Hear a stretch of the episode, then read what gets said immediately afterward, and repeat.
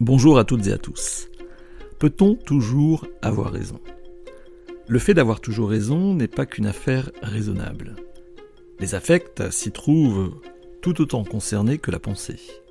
Le corps et l'esprit sont tous deux de la partie, et c'est ainsi qu'avoir toujours raison nous importe, puisque c'est la totalité de notre être qui s'y trouve engagée. Ceci explique peut-être qu'il soit si difficile de reconnaître avoir tort, jusqu'à parfois, pour ne pas dire souvent, préférer l'erreur à la correction. Avoir toujours raison n'est pas non plus vécu de la même façon au travail ou au domicile. Avoir raison dans son métier alimente la reconnaissance de ses pairs sur ses compétences, son professionnalisme, son crédit, ou alors s'agit-il d'asseoir son pouvoir. Dans l'intimité, on cherche plus à avoir raison ensemble, en partageant son existence, ou alors est-il question de dominer celui ou celle qui nous accompagne quotidiennement? Peut-on aussi avoir raison tout le temps au sujet du monde, quant à le saisir totalement? En effet, avoir toujours raison n'est pas qu'une histoire entre individus. S'y joue également notre rapport au réel lorsque nous cherchons à distinguer le vrai du faux. Peut-on donc avoir toujours raison? Sans surprise, je répondrai que non, que ce soit à propos du monde ou au niveau des relations humaines.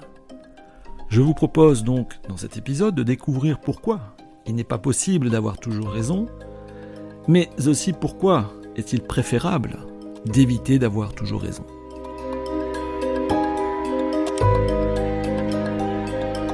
Je peux connaître le monde c'est-à-dire m'en faire une représentation en conformité avec ce qui est, mais ceci toujours en partie seulement. Ne confondons pas connaissance et vérité au sujet du réel à son état brut. Ce qui est vrai correspond exactement, en tout point, à ce qui est. C'est la plus question de correspondance que de connaissance. Nous pouvons connaître le réel nous en faire une idée aussi précise soit-elle, scientifique, vérifiable, démontrable. Mais nous ne pouvons jamais correspondre avec ce qui est, à atteindre les choses pour ce qu'elles sont. Il faut nous contenter de leur représentation, car il nous est impossible de nous y fondre. Il y a toujours comme une distance, une relation, un rapport entre le réel et nous-mêmes, qui nous empêche d'avoir toujours raison, et cela même si l'on revendique détenir la vérité. La connaissance et la vérité sont différents. La première n'épuise pas la seconde. Pour autant, il ne saurait y avoir de connaissance sans vérité, mais celle-ci reste toujours partielle, elle ne se donne jamais en totalité. Toute connaissance comporte ainsi une part de vrai. À défaut, ce ne serait pas connaître, mais laisser place à l'erreur, à l'opinion, à la croyance ou à l'illusion. Nous pouvons penser qu'avoir raison à propos du monde, c'est plus connaître en reconnaissant ce qui est faux, pour en déduire ce qui est vrai, et moins atteindre directement la vérité. La science fonctionne ainsi. Et scientifique, ce qui est réfutable, avec l'expérience. Sinon, ce n'est là que théorie, qu'aucune vérité empirique ne puisse toucher, valider ou infirmer. Peut-on dire que l'on ait toujours raison sous prétexte que rien, absolument rien, ne puisse contredire ce que l'on affirme? À l'évidence, non. Au mieux, peut-on avoir raison à un moment donné, mais avec la possibilité d'avoir tort plus tard? Une fois en mesure d'en connaître plus. Retenons à ce titre le conseil qui nous est donné par Jules Lequier, philosophe français du XIXe siècle, qui nous dit, je le cite, Lorsqu'on croit de la foi la plus ferme que l'on possède la vérité, on doit savoir que l'on croit, non pas croire que l'on sait.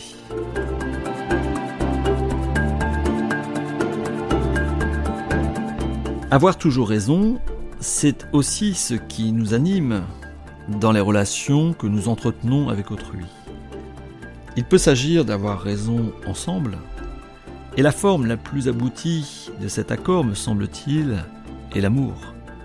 Parce que nous nous aimons, nous avons toujours raison de partager notre vie. Mais il n'y a rien d'absolu dans l'amour car il change, il évolue, comme il peut s'éroder.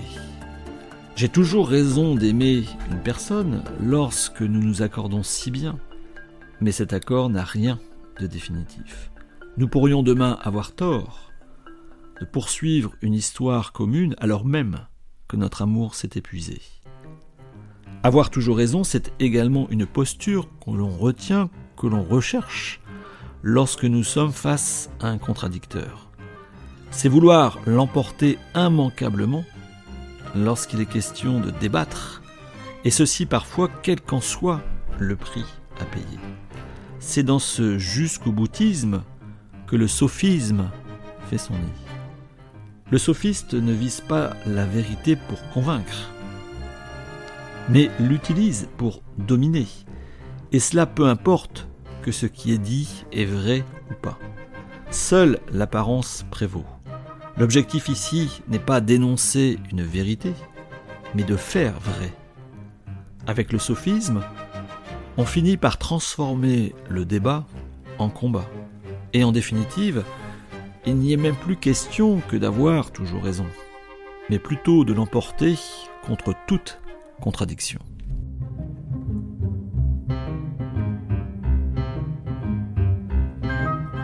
Peut-on toujours avoir raison? Certes non, je l'ai dit, et cela même si l'on fait peu de cas de la vérité. Ce n'est pas non plus que d'avoir toujours raison en dominant sans partage, ni débat. Évitons-nous donc cette peine Tel est le conseil que je formulerai pour nous concentrer plutôt sur les conditions à créer afin d'être en mesure d'avoir raison, plus particulièrement au moment de débattre. Premièrement, considérons qu'il n'y a pas de débat sans émotion et qu'ainsi l'on ne peut convaincre sans un minimum d'intelligence émotionnelle. Il y est question d'anticiper les situations pour nous à risque, pouvant entraîner de notre part des réactions épidermiques, afin de se préparer à les maîtriser. Mais il est également question durant l'échange d'identifier dans quel état émotionnel se trouve notre interlocuteur pour adopter notre discours en conséquence. Deuxièmement, il faut être prêt à débattre en construisant à l'avance son argumentaire. Il faut du fond pour avoir raison, mais également de la forme. Comme le dit Victor Hugo, je le cite, la forme, c'est le fond qui remonte à la surface. Ainsi, sans argument, la forme produit de l'illusion, comme un écran de fumée. Mais un écran de fumée prête à être dissipé par les raisonnements qu'on nous oppose. Le fond d'abord, la forme ensuite, avec la rhétorique pour exprimer au mieux ce dont nous sommes convaincus.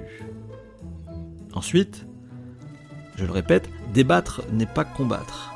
Dans tout échange contradictoire se déploie une dimension intersubjective, laquelle engage et conditionne, et conditionne chacun s'y trouvant. Ainsi, pour avoir raison, il y a lieu d'envisager le débat comme un rapport de sujet à sujet. Il s'agit d'y confronter, puis accorder, ensuite, des grilles de lecture du réel de part et d'autre différentes.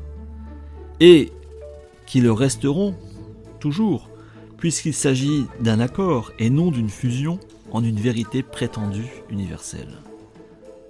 Enfin, dernièrement, n'hésitons pas à employer la métaphore pour imager son discours le rendre accessible. Bien souvent, on s'entend mieux dans l'imaginaire que dans des raisonnements sans saveur ni couleur. Je vous remercie de votre attention. J'espère ainsi vous avoir apporté matière à penser.